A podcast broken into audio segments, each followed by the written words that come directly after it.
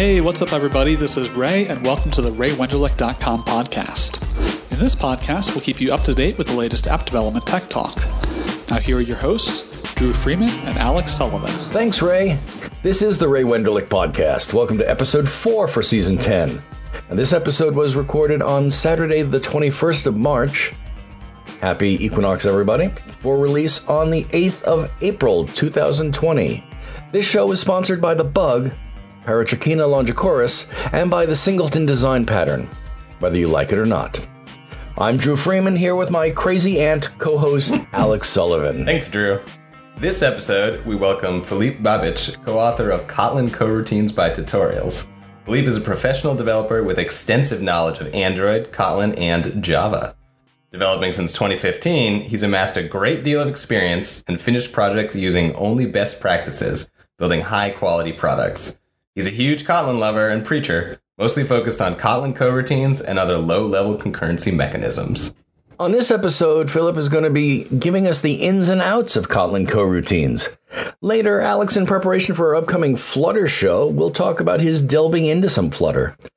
Filip, welcome to the show. Thank you for having me. Hello. It is great to have you on the show. You were with us on the Google I/O livecast last yeah. season, and um, right now it doesn't sound like there's going to be a Google I/O livecast this season because Google I/O is basically saying we're not doing anything.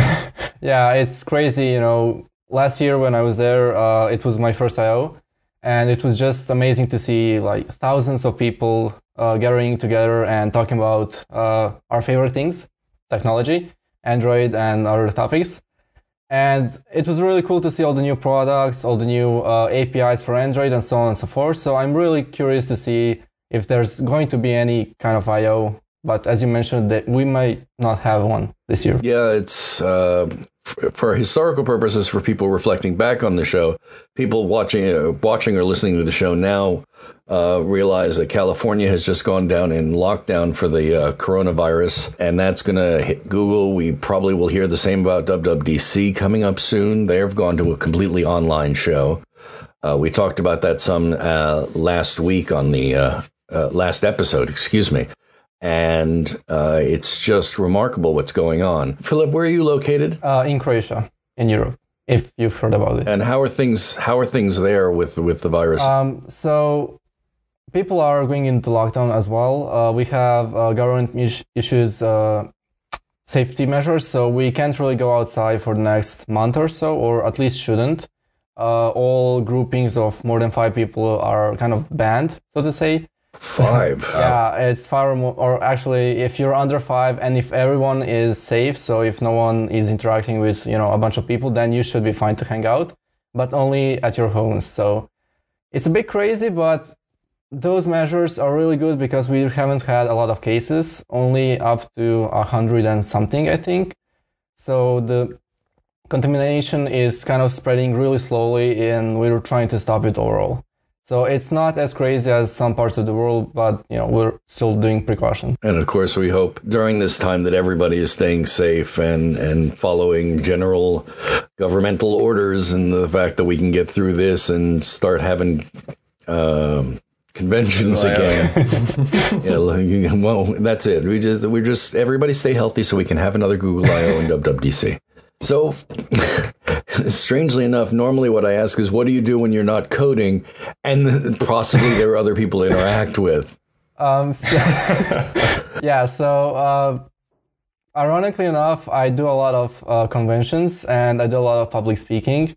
So, uh, for example, we I did uh, about ten or a dozen uh, conferences last year, or in the past two years. Oh wow! Uh, so I've been traveling around, uh, kind of had an idea of cutting back on conferences, which is starting to, you know to happen by itself. Um, but yeah, I guess yeah. Unfortunately, this is a good time to make that resolution. Yeah. so uh, other than that, I organize a lot of um, initiatives in the community here in Osijek, so like a local community. For example, we do the Android Academy initiative, where we gather 20, 25 students. I say students, but it's just, you know, people of all ages, uh, to teach them Kotlin and Android to help them get IT jobs or maybe first internships, things like that.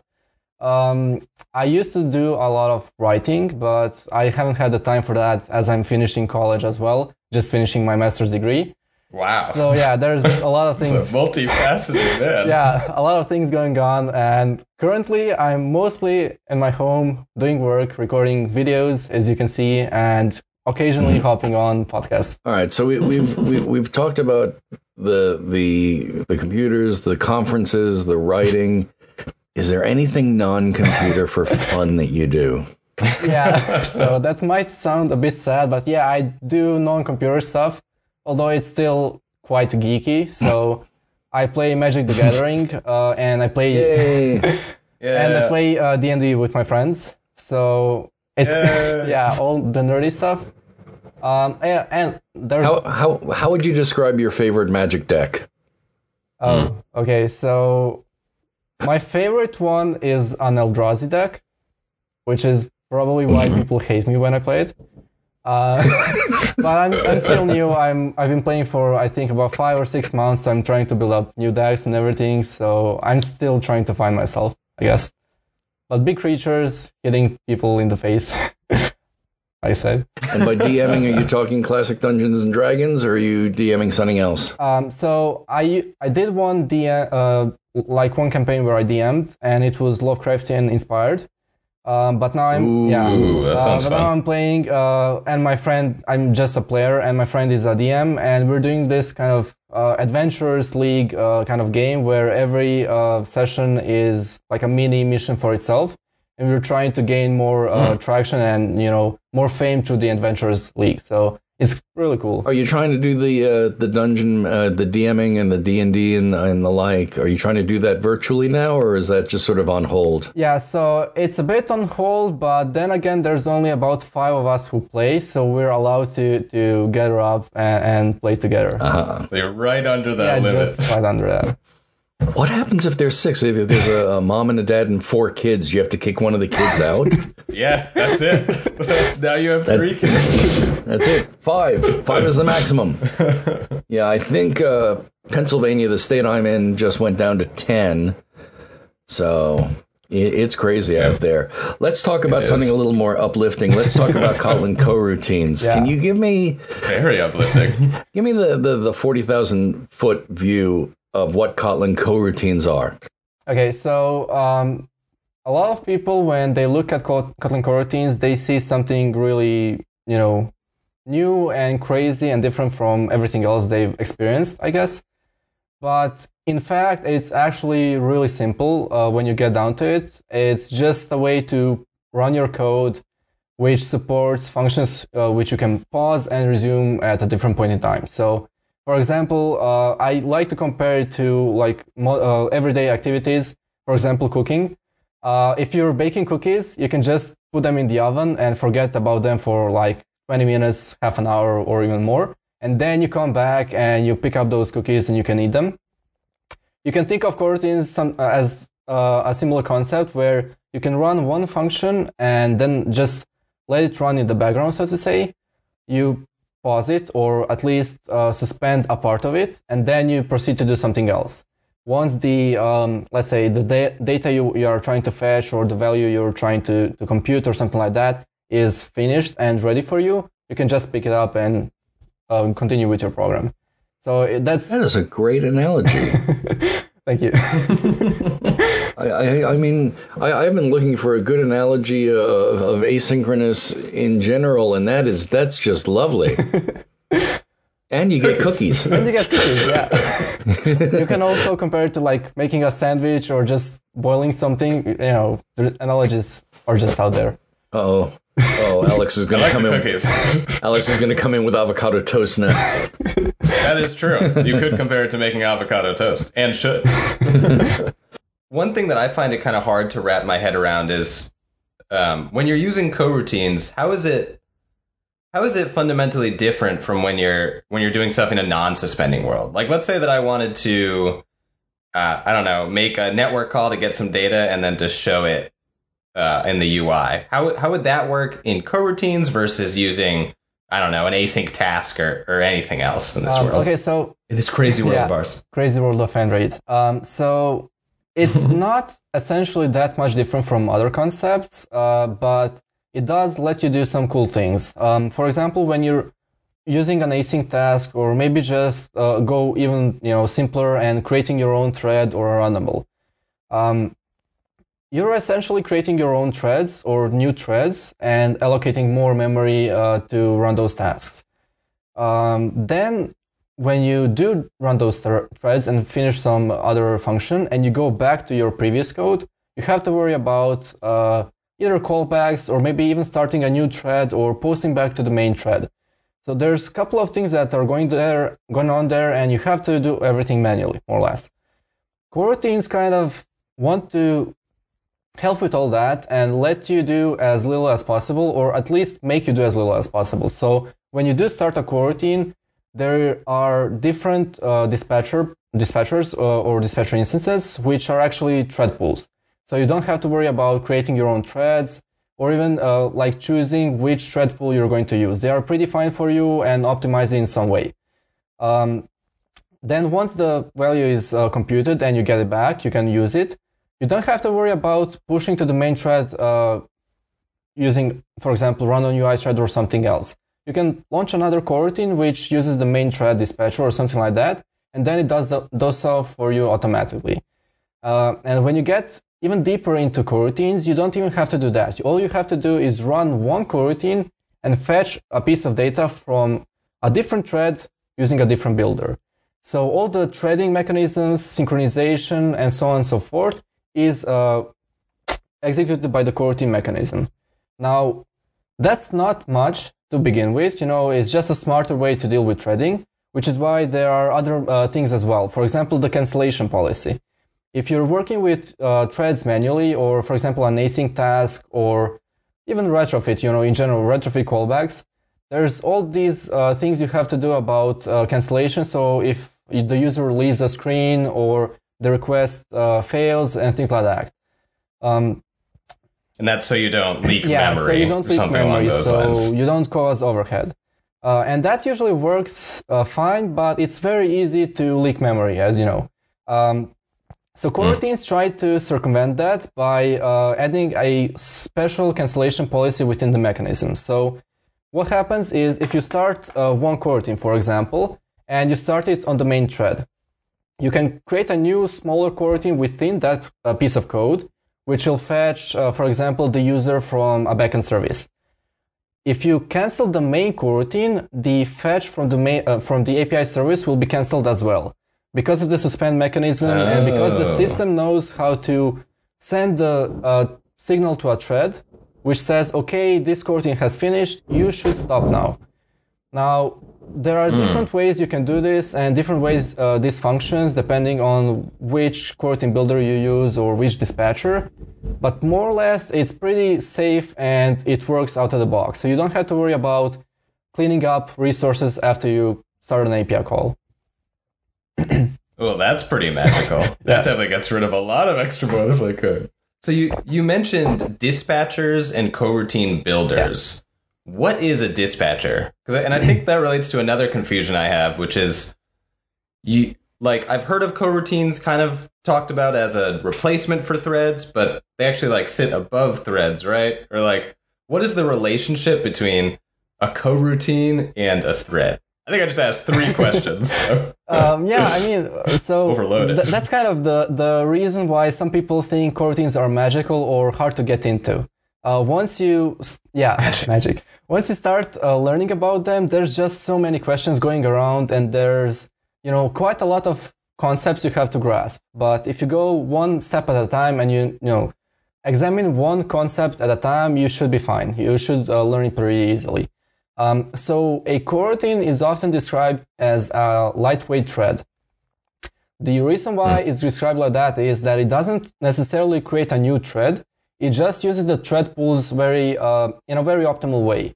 For example, you can launch, mm. launch hundreds of thousands of coroutines, and they will perform. Uh, you know, they won't block the, the UI or won't create a lot of overhead to block the application in general, or maybe you know burn your phone or something like that.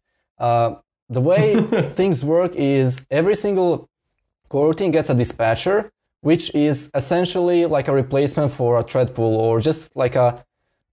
so if you can compare it to other mechanisms, you can compare it to a scheduler in RxJava, for example, or an executor in Java in general.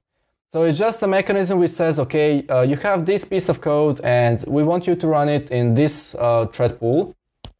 You can do your scheduling from there on. Uh, the dispatcher communicates to the operating system and then the operating system uh, schedules those API calls or functions uh, which are on the stack. So you don't create new threads, you don't create a lot of overhead. There's just a bun- bunch of function calls in the background which the system then um, optimizes and schedules for you.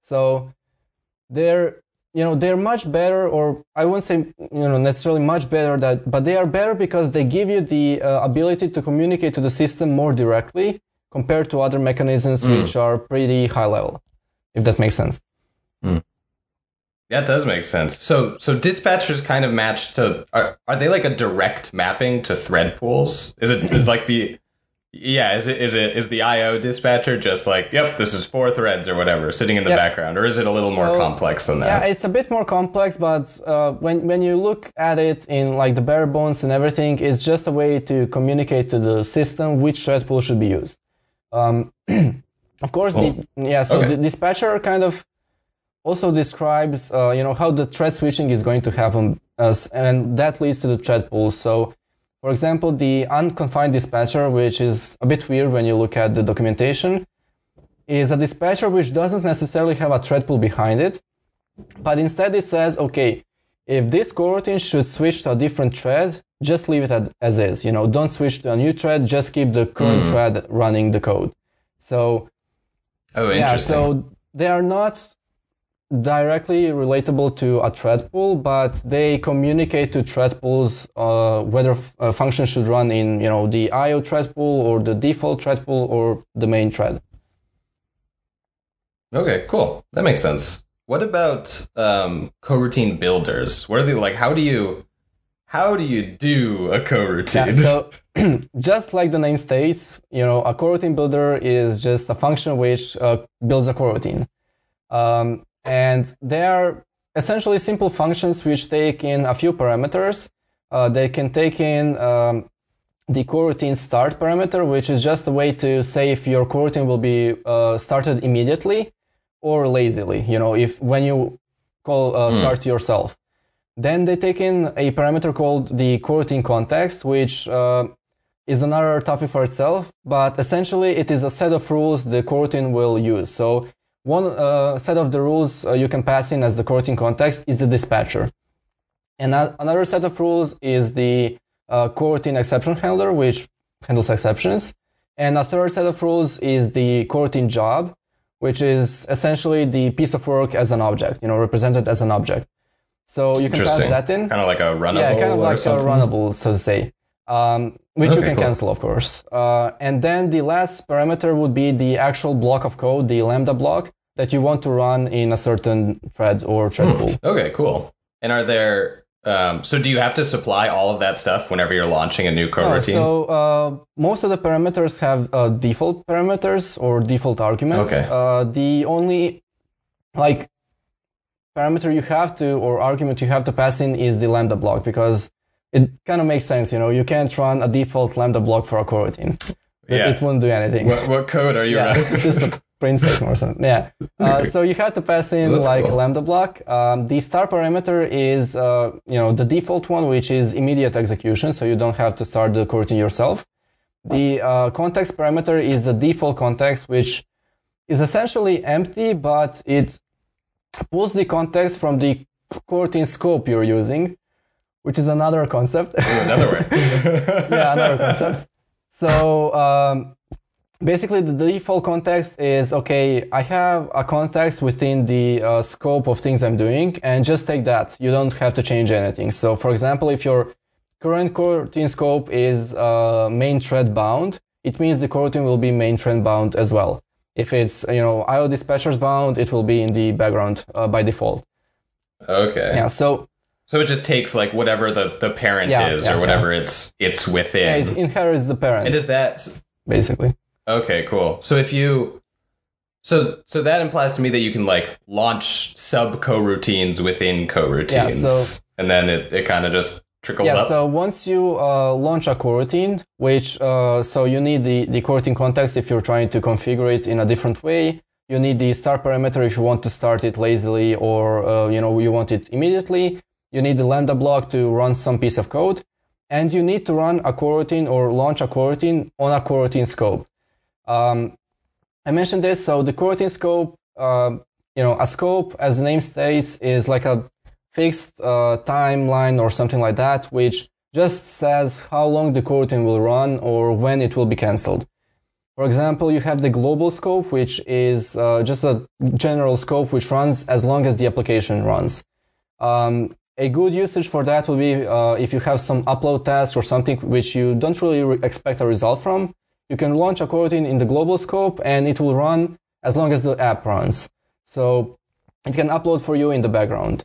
Um, but you also have custom scopes. You have scopes which run uh, as long as the activity is active, or a fragment, or a view model uh, if you're using architecture components. So basically, they are used to help that cancellation and just to avoid any leaks. So once you launch a coroutine, if the scope dies, so to say, if the activity is destroyed, then the coroutine will be cancelled as well. So to clean up resources. oh, yeah. cool. And sorry, yeah, uh, and uh, once you sorry, just wanted to mention this. And once you uh, launch a coroutine on a coroutine scope, in it inherits the context from the coroutine scope, and then uh, each coroutine builder usually has a pass parameter called called the coroutine scope, which inherits from the parent, and then you can call uh, nested coroutines as you mentioned. Okay, cool. And so so that kind of sounds like if we're in maybe RX Java world, which hopefully um, a good number of listeners are familiar to, you would get a disposable back when you subscribe to something, and then maybe an on destroy of your activity or on clear to your view model, you'd dispose of that coroutine. So the the scope sounds kind of similar to that, where there's like it lives for that amount of time, and then eventually it gets it gets yeah, killed. so it's it's quite similar, but uh, the scope itself uses an internal mechanism for that, which is called the you know the job, as I mentioned. It just creates a parent job which can be cancelled, and as you can launch a coroutine within a coroutine, you can you inherit its uh, job uh, essentially, and then you have like a job hierarchy. So once a single job is cancelled within the hierarchy, everything gets cancelled unless you uh, use specific jobs which are called supervisor jobs and then you don't really you know they supervise their children. So you don't uh, cancel the parents if the uh, child fails as well. So it's kind of like a disposable bag uh, in essence but it actually composes uh, like a cou- couple of different mechanisms. So both the disposable bag uh, in form of a job the exception handler which you know handles exceptions which you didn't catch uh, in the coroutine itself, and the dispatcher or threading, which uh, is you know whatever you want it to be by default. So it's a bit more than just a disposable bag. Okay, cool. There's a, a lot going on. It's very interesting. uh, one thing that I'm still trying to kind of um, wrap my head around is so that from what I've seen, one of the main benefits you get from using coroutines is that you, you get to write code that uses different threads, kind of like it's just normal code. So, like, I've seen examples where you say, you know, val my dogs equals fetch dogs from network, and then next line right below that, uh, my list, you know, yeah. set my dogs with the new dogs. And normally, from what I'm used to, you'd have to, you know, make an async task or use RxJava to get a callback when it's done, fetching the dogs, and then you'd have to make sure you're back on the Yeah. main thread. And there's a whole kind of like dance to it. So does coroutines just let you like escape all of that and just just normal Yeah. So normal code? the, the the answer is kind of yes and no. Uh, you always have to. Oh, good, the best type of answer. yeah, uh, the you always have to launch a coroutine before you use something called a suspend function, which is another term for its own. Uh, so every coroutine can be suspended, and as I mentioned uh, with the cookie example, you can suspend a coroutine and let a piece of it run in the background, and then once uh, it's ready, you can resume the code and continue on. So if you think about it, what happens? What's the prime example? For example, uh, let's say uh, you launch a coroutine which is on the main thread, It uses the main dispatcher. And you would think that if you have a blocking call um, on the main thread, things will go wrong, right? But if you call a blocking function, which is also a suspend function, for example, a retrofit request, what will happen is the parent coroutine will be paused and main thread will be released. So the main thread can draw the UI and do everything the main thread does. Oh. And then once the call finishes, you can uh, the signal uh, from the background thread comes back to the main thread, for example, or the coroutine, and then it seems as if you're just calling a blocking call on the main thread without any consequences. But in in a, yeah, oh, wow. and there's where uh, that's where the magic happens. So you're not essentially mm-hmm. blocking the main thread, you're releasing it, suspending the coroutine which wraps around the main thread, and then once the value is fetched, you can continue just writing regular code, which you mentioned, you know, you just call uh, val something equals, you know, API service fetch this, and then the next line of code is whatever you want to do with that piece of data. wow, that sounds like it just simplifies so much. yeah, I mean, it, it um, it's a cool concept, and it's very weird when you look at it uh, for the first time or the first ten times even. But in essence, it's a just just a smart way to communicate within the system itself. You know, it's just a bunch of signals from one thread to the uh, another thread or the main thread to synchronize things. A term I've also heard in connection with coroutines, or, or as the community discusses it, is um, like async await. And I know I don't know if you've used like JavaScript or anything like that, but they kind of have this mechanism where you'd say await my thing and then do something with that thing and await my other thing and um, and that sort of thing. Is there do you have to do anything like that within coroutines? Do you have to do you have to specify like wait for this suspending function to complete, then give me something, or is it all just does it all just flow? Uh, so async await is uh, apart from Kotlin coroutines, which is kind of what we're talking about here, is quite a common concept uh, actually. So C Sharp has it as well. I think Python has it, and even C++ or C have it on like a framework basis or a library basis. So mm. it's hmm. very uh, often, uh, and it's quite a popular concept. You can do the same thing in coroutines, and as it's one of the coroutine builders. so basically, there. Mm. There's a couple of coroutine builders. There's the launch, which simply launches a coroutine. You know, it's pretty dumb. It's uh, you know fire and forget, so to say. You have the with context builder, which says, okay, take this context, uh, which is usually a different dispatcher to switch to a different thread and return a value from this coroutine. So you usually use it to, to fetch something from the API or the database. And then there's the async await builder, which should be used when you have multiple things you want to run in the parallel.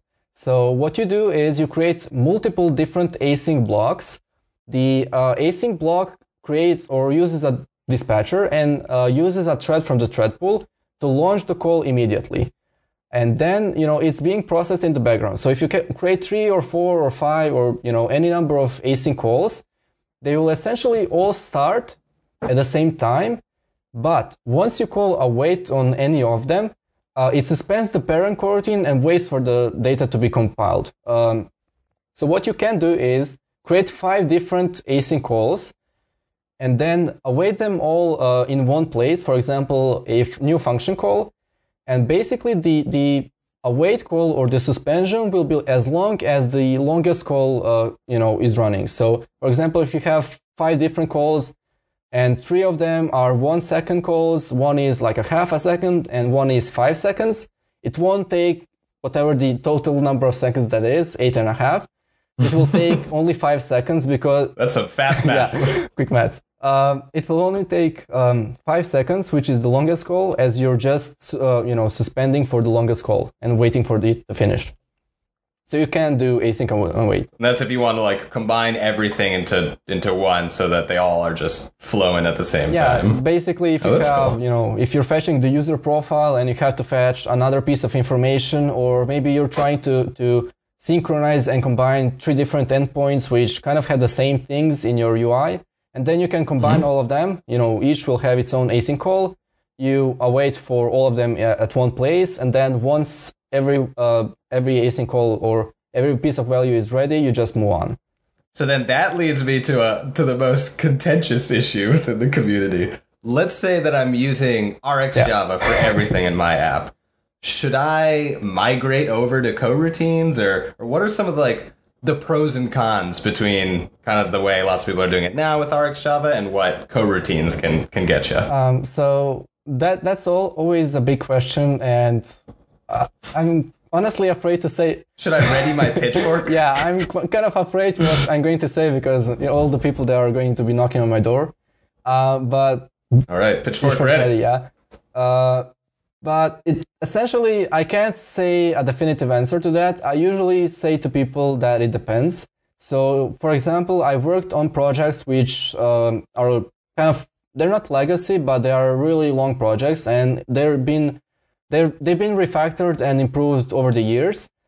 But they still have a ton of RX Java within, and just switching everything to, to Kotlin coroutines wouldn't make sense.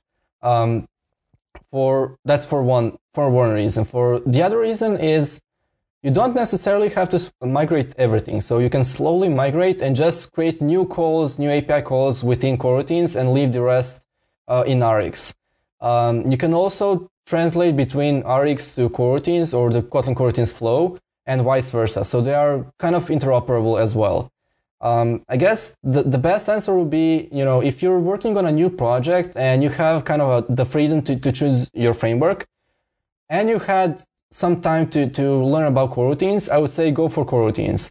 Um, for, for example, some of my friends uh, have been working with RX as well, and they just switched to a different position or a different company, and they tried out uh, Kotlin coroutines, and they, they just loved it because they say it's much simpler than what they used to have to write uh, using RX. Um, and I guess that's because mostly, or at least most of the developers which use RX in their projects use it for the very basic things, uh, which are API calls or fetching from the database. I, in my opinion, I think it, that's kind of the overkill because you can achieve the same thing with even retrofit. You know, you don't even have to use coroutines; you can use callbacks. Even though callbacks may not be the prettiest solution, they are simpler than uh, you know learning a lot, of RX to be able to use it, uh, you know, properly and in an optimal way. So you know, if you have the freedom to try them out on a new project or maybe just migrate a small bit of code to test it out, then I say go for it. Uh, and that's as long as you're just you know using it for the very basics, which are API calls, uh, you know, databases, things like that.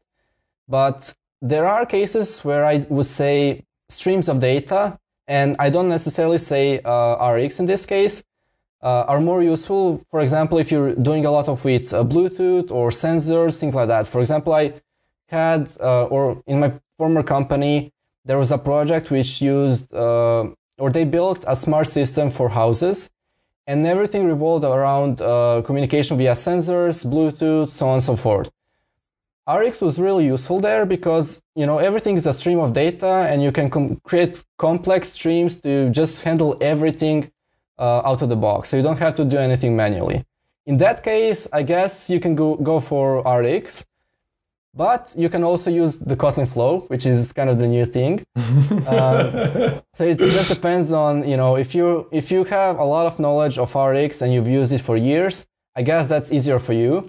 But I wouldn't say no to coroutines. I would say you know give it a try. Just see see what happens. So it comes down once again to right job or right tool for the right job. Yeah. But there's a newer technology, and if you're starting out, try the new technology and see how it works for you. Yeah, exactly. I do. I think that that's an interesting point around, you know, a lot of people in the community have been using RX Java really just to make a network call or to get something from the database to do this one off task that they want to do in a background thread and then get back onto the main thread.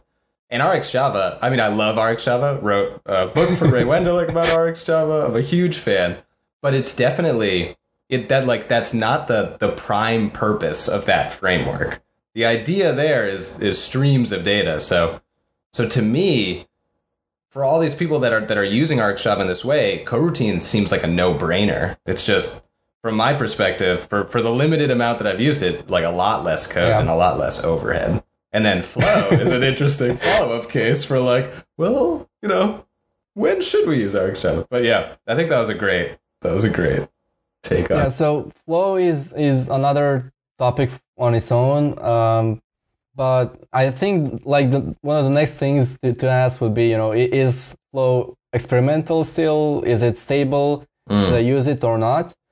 Uh, and quite frankly, so what JetBrains does is they create the basis of the API, just like they did with coroutines, and then they proceeded to develop um, either like certain sections of the API. For example, uh, in early in coroutines, it was actors and producers, things like that. So special functions which, which create channels and the channel API.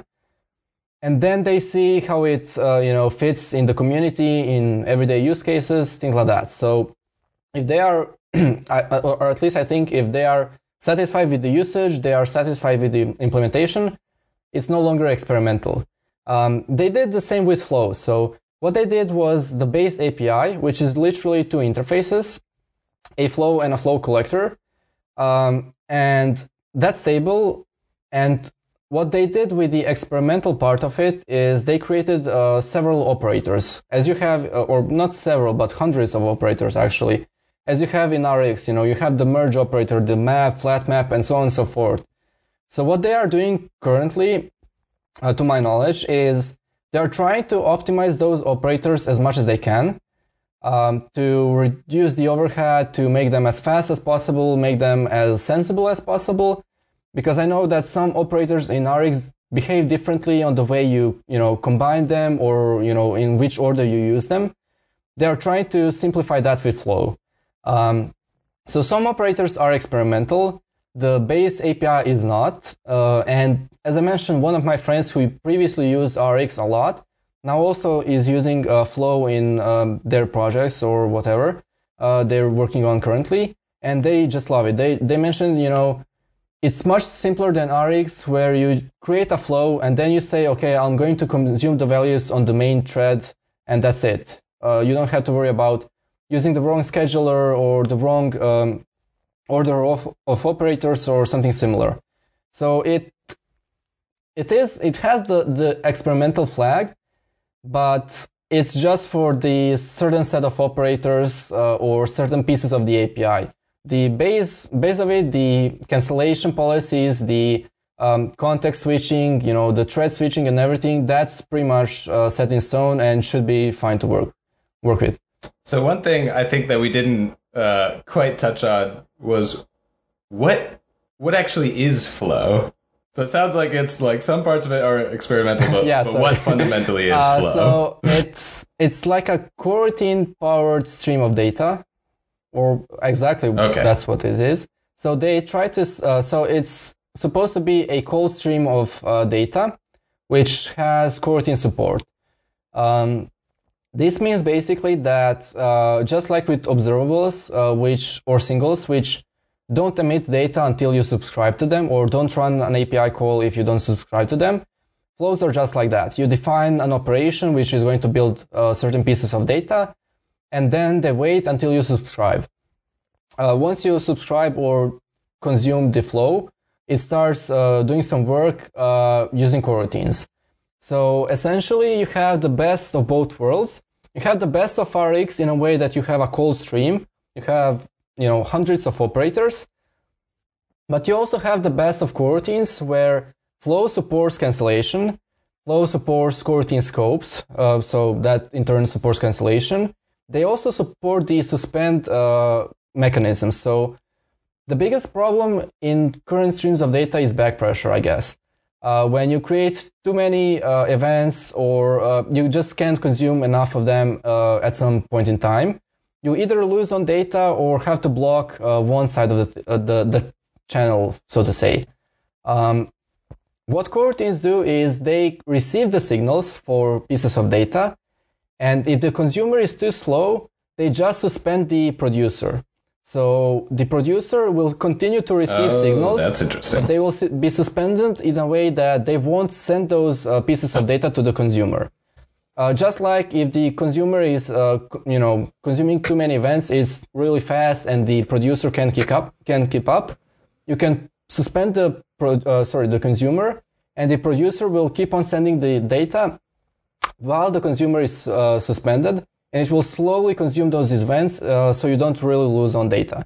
there's always, you know, buffers and things like that which you have to be uh, careful about. But I think they do it really simply that you don't really have to think that much about the whole implementation. That's cool. So so fundamentally flow is kind of the coroutines version of like unobservable in RxJava. Yeah. And it has all the benefits of coroutines with cancellation and using suspending functions yeah. and all that sort of stuff. Filip, that is, that is a lot of information to absorb, and I think that we really dove deep into that. Um, I, I I will admit my my poor little iOS eyes glazed a few times trying to follow it, but but uh, I think uh, Alex, you did a, a wonderful job uh, helping us take that apart and and learning a lot about it. In the meantime, Alex, you have been preparing for the new Flutter episode that's coming up by doing a little yeah. bit of Flutter playing. Uh, what have you discovered so far? Yeah, so I've been I've been working on some personal apps, and I decided to use Flutter for them because I wanted them to be on iOS too, and it's cross-platform, so that's nice. What I've discovered is um, that Flutter kind of makes it a joy to build UI in a way that I had kind of forgotten about. It makes me a little ashamed to say it as as a um, hardcore Android supporter and Android engineer, but making UI with Flutter is just it's so pain free and so wonderful. So now I'm finding as I you know go to line up my constraint layout or I'm adding my recycler view in, um, I'm really sitting there going, ooh. this is a lot of code. I'm adding a lot of stuff for this list. So it's been a really fun experience. And it's been so Flutter uses Dart, which has also been a learning curve, kind of in the opposite direction. I have to admit that um, while I like Flutter, probably wouldn't choose Dart as the number one language to use, but it's mostly been fine. It's the sort of it's the sort of language that feels like it doesn't really get in your way. It's not uh, offering all of this amazing, cool stuff. You know, it's not this next generation language that lets you do these crazy things with your types or or have wild, you know, expressions, but but it doesn't feel like it really blocks me as I'm uh, building my my personal apps. Um, so it's it's been a pretty good experience. It's definitely something that I'm looking forward to um, tinkering with more, and I'm definitely looking forward to the episode too. Yeah, it's going to be a lot of really interesting stuff there.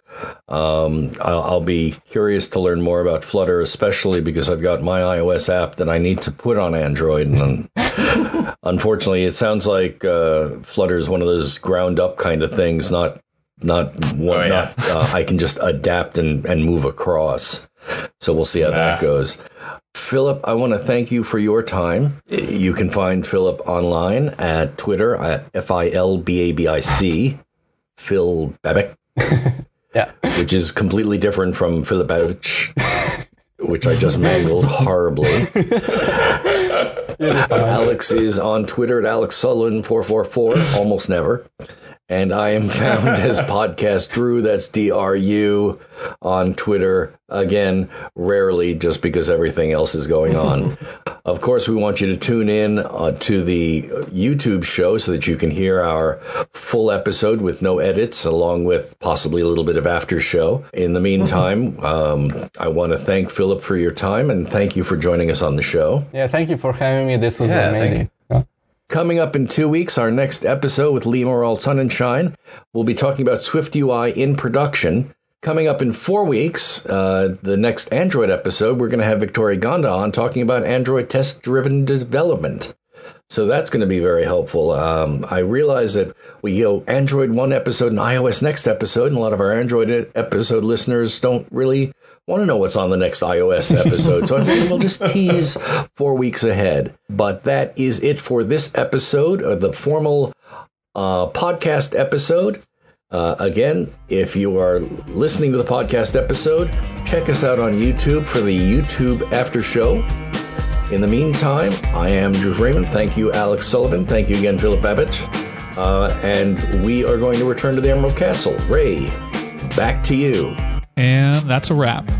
Thanks again, everybody, for listening to the RayWenderlich.com podcast. We hope you enjoyed it, and don't forget to leave a rating on iTunes. See you next time.